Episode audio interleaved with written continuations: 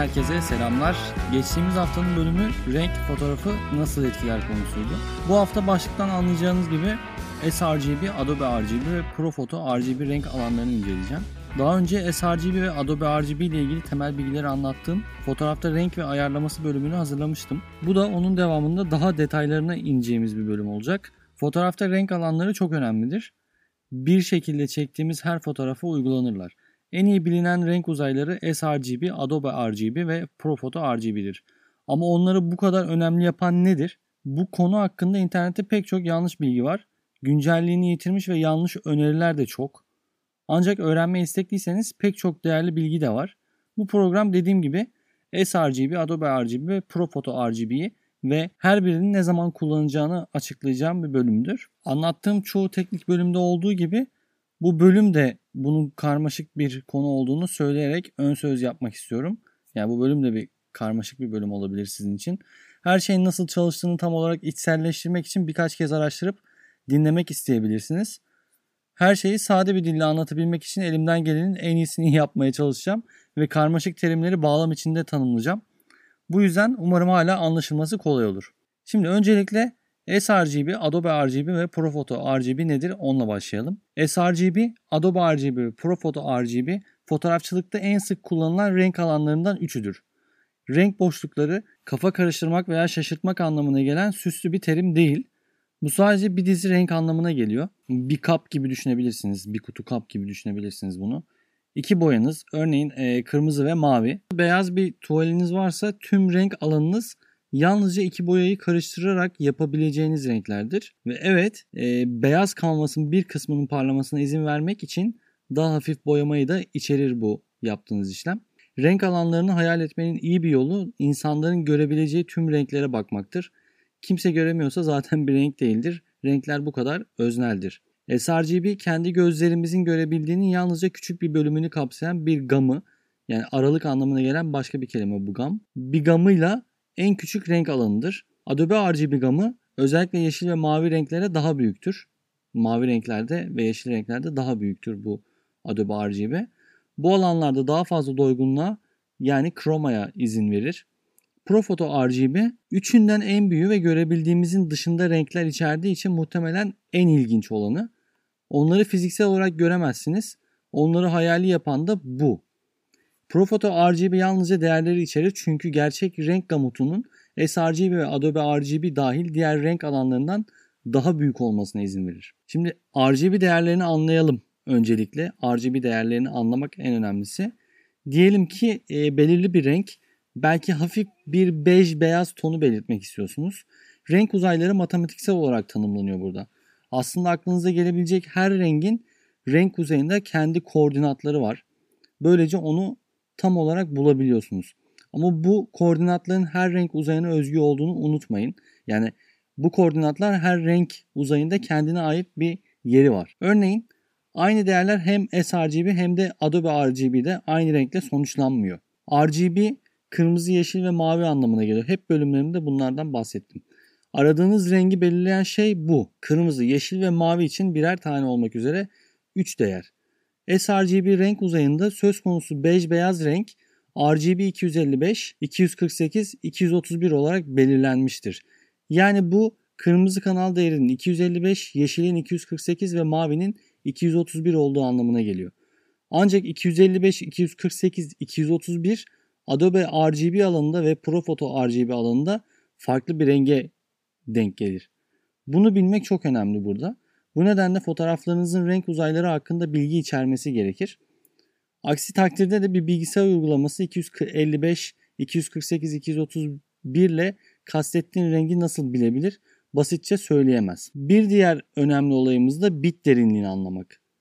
Bu tartışmanın yani bu programın bir diğer önemli konusu da renk derinliği olarak da bilinen bit derinliğidir. Basitçe her pikseli oluşturmak için kaç bit veri kullanılır? Fotoğrafçılıkta taban çizgisi genellikle piksel başına 8 bit. Yani her bir piksel 2 üzeri 8 veya 256 rengin temsil edildiği anlamına gelir. Ancak kameranızın kırmızı, yeşil ve mavi pikselleri vardır. Yani bu 256 kırmızı ton, 256 yeşil ton ve 256 mavi ton anlamına geliyor. Toplam 256 çarpı 256 çarpı 256 veya büyük bir 16 milyon 777 bin 216 RGB değerine denk gelir. Peki neden? Orada duralım. Kanal başına 16 bite kadar olan fotoğraflarla çalışmak yaygındır ve bu da sizin emrinizde inanılmaz bir 281 trilyon RGB değerine yol açabilir. Yol açar daha doğrusu.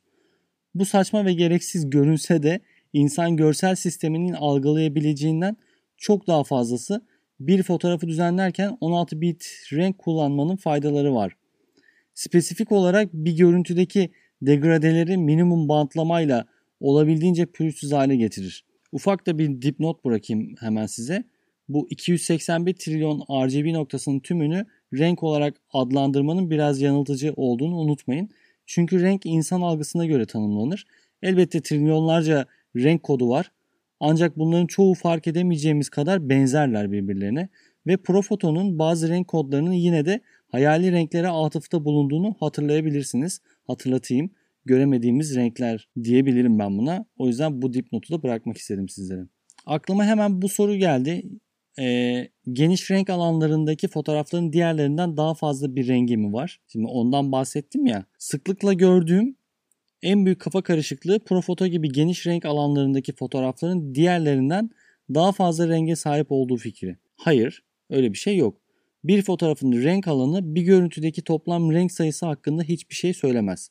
Profoto RGB menzil açısından daha büyük olabilir tabii ki de. Ancak Profoto RGB renk uzayındaki bir görüntü sRGB'deki bir fotoğraftan daha fazla renge sahip olmaz. Değildir yani, sahip değildir. Kanal başına 8 bitlik bir fotoğraf hangi renk uzayında olursa olsun yaklaşık 16.8 milyon RGB değeriyle sınırlıdır. Bu değerler Profoto gibi renk alanlarında daha uzağa yayılır. Potansiyel olarak bantlama olarak bilinen bir soruna yol açar. Bit derinliği ve bantlamayı da hemen anlatayım burada. Renk alanınız ne kadar büyükse daha yüksek bit derinliğine sahip fotoğraflarla çalışmanız o kadar önemli oluyor bu durumda sRGB'de kanal başına 8 bit renk kullanmak çoğu zaman hiçbir algılanabilir bantlama olmaksızın gayet iyi olan düzgün gradyanlarla sonuçlanır. Ancak Profoto'daki aynı 16.8 milyon renk daha büyük bir kabı doldurmak için yayıldığından tanım gereği birbirinden daha uzak olacaklar. Bu fotoğraflarınızda degradelerde şeritlenme görme olasılığınızı artırır. Profoto görüntülerle 8 bit renkten kaçınarak bu sorunu da kolayca çözebilirsiniz. Buna istinaden çalışma alanı ve çıktı alanı karşılaştırması yapalım hemen hızlıca. Fotoğraf ardışık düzeninde bir renk alanı seçmeniz gereken iki aşama olduğunu söyleyebilirim. Görüntünüzün sonradan işlenmesi ve çıktısının alınması. Tamam şimdi JPEG çekerseniz bu kararı en azından bazı kameralarda sRGB ve Adobe RGB seçeneklerine sahip olsalar bile kameradan da vermelisiniz. Yani bu kararı JPEG mi çekeceksiniz yoksa RAW mı çekeceksiniz kendiniz hangi renk gamında olsun ya da olmasın kendiniz vermelisiniz. RAW atıcılar isterlerse bu menü seçeneğini göz ardı edebiliyorlar. Kamera ekranınızın arkasındaki ön izlemeyi değiştirecek. Bu yüzden Adobe RGB'yi seçmenizi öneririm. Ancak yakaladığınız RAW verilerini değiştirmez. Şimdi hem işlem sonrası hem de çıktığı için doğru renk alanını seçmenin önemini birazcık daraltalım. Öncelikle çalışma alanından bahsedeyim. Bir fotoğrafı son işlemden geçirirken hangi çalışma alanında olduğunuzu seçmeniz gerekir. Bu işlem sonrası yazılımınızın kullanmanıza kısıtladığı renk alanı. Yaptığınız hiçbir düzenleme seçtiğiniz çalışma alanının dışında bir renge yol açamaz. Genel olarak bir RAW fotoğrafı düzenlerken çalışma alanınızın Profoto RGB olması bence idealdir. Bunun nedeni RAW fotoğrafların genellikle hem sRGB hem de Adobe RGB renk uzaylarının dışında özellikle de yüksek doygunluktaki gölge bölgelerinde renkler içermesi. sRGB'yi çalışma alanınız olarak belirtirseniz düzenlediğiniz her fotoğraf için sRGB aralığının dışında kalan renkleri otomatik olarak kırpmış sayılırsınız. Yani kırparsınız. Lightroom gibi bazı yazılımlar bu nedenle çalışma alanınız olarak sRGB'yi belirlemenize bile izin vermez. Her kamera modelinde e, Profoto RGB'yi bulma imkanınız söz konusu olmayabilir. Ben de o yüzden e, genelde sRGB'yi kendim tercih ediyorum zaten. Photoshop'un ideal ayarları biraz karmaşık ve en iyi uygulamalarla birkaç farklı felsefe var. Ancak emin değilseniz de düzen, renk ayarları, RGB, gömülü profilleri koru ayarını yapmanız yeterli olacaktır. Bu şekilde Lightroom, Adobe Camera Raw vesaireden açtığınız tüm Profoto görüntüleri Profoto'da kalır. Ve aşağıdaki onay kutularını etkinleştirdiğinizden de emin olun arkadaşlar. E, bu söyleyeceğim şey şimdi çok kritik. Birçok fotoğrafçı önemli düzenlemelerin çoğu için e, Adobe Camera Raw veya Lightroom gibi yazılımları kullanıyor. Ben çoğunlukla Camera Raw kullanmayı daha çok tercih ediyorum. Ardından görüntüyü Photoshop'ta açıyorum. Siz de öyle yapıyorsunuzdur. Ancak dışa aktarma ayarlarının görüntüleri sRGB veya Adobe RGB çalışma alanında oluşturmasını sağlayabilir. Bunun ötesine geçen renklerin farkında da olmayabilirsiniz. Bunun yerine kamera RAW'ın altındaki mavi bağlantıya tıklayın. Yani e, altta bir link gibi bir şey oluyor. Uzun bir link oluyor. Ve görüntüleri Profoto 16 bit olarak değiştirebilirsiniz. Lightroom'da Lightroom harici düzenleme dosya biçimi TIFF renk uzayı Profoto bit derinliği 16'ya gidebilirsiniz. Aynı derecede ikinci kritik olan bir şey söyleyeceğim size. Bu çok önemli. Kamera RAW'lar veya Lightroom'un dışa aktarma ayarları için sRGB veya Adobe RGB kullandığınızı yeni fark ettiyseniz ve bunu Profoto olarak değiştirmek için acele ediyorsanız orada bir, bir, bir dakika bekleyin. Yararlı bir şey yapmak üzeresiniz. Sebepsiz yere sRGB alanının dışındaki renkleri kırpmaktan kaçınıyorsunuz demektir bu. Ancak bunun biraz sorumluluğu var. Yani artık görüntüleri Photoshop'tan web'e aktarırken fazladan bir adımınız daha olacak. Bunları sRGB'ye tekrar dönüştürmek. Düzenle, profile dönüştür. sRGB ile bunu yapmak çok kolay. Web görüntüleri için sRGB'ye dönüştürmek önemli. Bir pro foto görüntüsünün dünyada serbest kalmasına asla izin vermeyin. Hem işlem sonrası hem de çıktı için doğru renk alanını seçmenin önemini daraltacağız demiştik. Şimdi ikinci kısmına çıktı alanına geçelim. Çıktı alanı zaten adı üstünde. Yalnızca son fotoğrafınız için seçilen renk alanı. İdeal renk alanı çıktı ortamınıza bağlı. Ancak her birinin sRGB, Adobe RGB ve Profoto kullanımları da var. Web için sRGB genellikle çok ideal. Diğer fotoğrafçıların düzenlemesi için dosya göndermek için hatta belki de Profoto tercih edilir ve baskı için doğrudan geniş bir çalışma alanından yazıcının özel renk alanını dönüştürmek idealdir. Bazı belirli üçüncü taraflar sRGB, Adobe RGB veya bazen Profoto'da fotoğraf isteyebilirler. Örneğin bazı düşük kaliteli baskı laboratuvarları ya da baskı matbaaları diyeyim ben ona sRGB veya belki de Adobe RGB dışındaki herhangi bir renk alanındaki fotoğrafları kabul etmeyebilir. Bu durumda istediklerini gönderin veya ideal olarak farklı bir e, matbaayla çalışma ihtimaliniz olabilir. Şimdi biz bu renk gamlarını ne zaman kullanmalıyız? Bu en önemli noktalardan bir tanesi. Her bir renk alanını kullanmak için bir zaman dilimi belirleyelim. sRGB, Adobe RGB ve Profoto RGB'nin her birinin kendi kullanımları var. Ancak her birinin ne zaman ideal olduğunu bilmemiz çok önemli. Öncelikle sRGB'den bahsedelim. Genellikle varsayılan renk alanı olarak lanse edilir. Anlaşılması en kolay, en düşük ortak payda. Yeni başlayan fotoğrafçılara genellikle fotoğrafçılık dünyasındaki bazı yüksek sesler tarafından her şeyi sRGB'de yapmaları söylenir. Yani genelde hep bu söyleniyor. Bu web'e veya müşterilere göndermek için makul bir tavsiye olabilir ancak çalışma alanı hakkında konuşurken potansiyel olarak bence çok kötü bir fikir. İlk olarak fotoğrafları genellikle web'e veya istemcilere sRGB olarak aktarmamız gerektiği doğru. Bunun iki sebebi var. Bilgisayar monitörleri ve renk yönetimli olmayan uygulamalar. Ancak önemli nokta şu, fotoğrafçı olmayanların çoğu sRGB renk uzayına benzer renk alanlarına sahip monitörler kullanıyorlar. Bu sRGB dosyaların renk yönetimli olmayan bir uygulamayla yorumlandığında en az kötü görüneceği anlamına geliyor. Karşılaştırıldığında bu monitörlerden biriyle renk yönetimli olmayan bir uygulamada yani eski bir web tarayıcısı gibi düşünün bunu. Bir profoto görüntüsüne bakarsanız çok donuk ve kontrastlı düşük görünecek. Bu nedenle web ve istemci fotoğrafları için sRGB olarak dışa aktarabilirsiniz. Son olarak da fotoğrafları düzenlemek için çalışma alanınız olarak sRGB'yi kullanmayın. Aksi takdirde iyi bir neden olmadan renkleri kırparsınız. Ancak aynı zamanda web'e dışarı aktarmak için fotoğrafları sRGB'ye dönüştürdüğünüzden de emin olun ki yanlış ve hatalı gitmesin. Aslında e, aynı renk gamlarını kullanıyorsunuz. Aynı renk sonuçlarını alıyorsunuz. Farklı bir renk elde etmiyorsunuz ama eğer Profoto RGB renk alanını kullanıp müşterinize bir fotoğraf yolladığınızda karşı monitörden baktıklarında kontrastı düşük görüyorlarsa yani ne biçim bir iş yapmışsın diyebilirler size ama korkmayın onu sRGB'ye çevirdiğinizde tekrar gönderdiğinizde her şey normal gözükecek. Henüz bu adımı eklemediyseniz de e, bu adımı iş akışınıza eklemeniz muhakkak gerekli.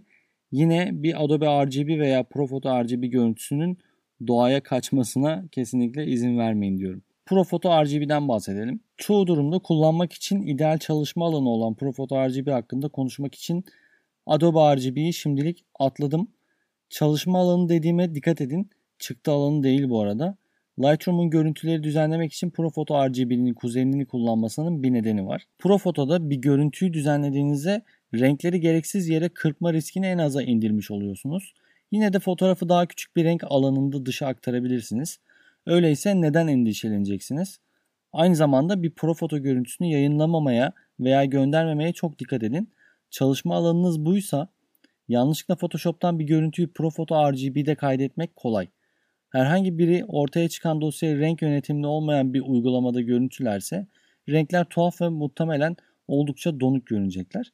Bu nedenle eğer müşterileriniz varsa yapabileceğiniz en kötü hatalardan biri onlara bir dizi böyle Profoto RGB görüntüsü göndermektir. Neden? Çünkü er ya da geç görüntüleri renk yönetimi olmayan eski bir fotoğraf görüntüleme programında açarlar ve hani düğün, etkinlik, portre çekimlerini tamamen mahvettiğinizi düşünürler. Aynısı Adobe RGB için de geçerli.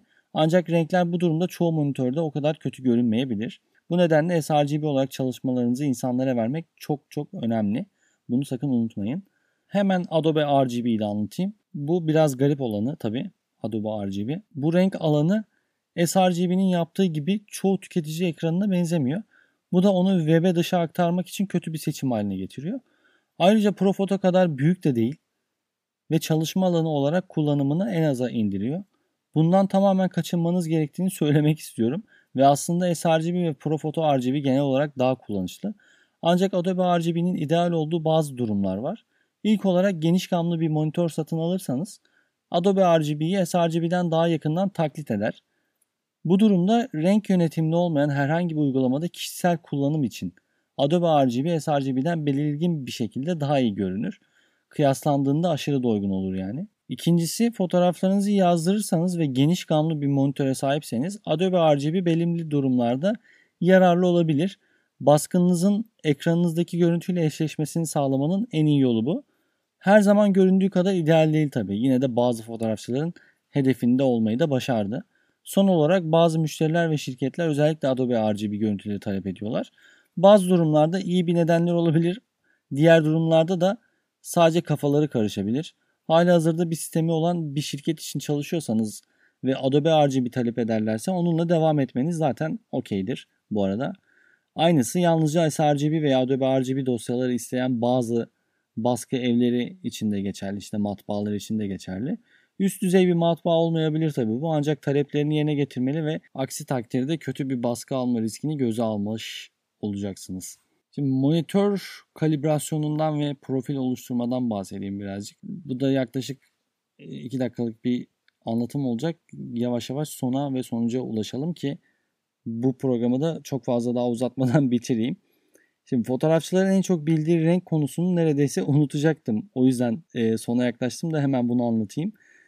Bilgisayarınızın ekranını kalibre etmenin ve profillemenin önemi. Monitörünüzün profilini çıkarmak bu programın temasından biraz e, dışarı taşmış olsa da bahsetmeye değer. Çünkü gerçekten son işlemin en önemli parçası.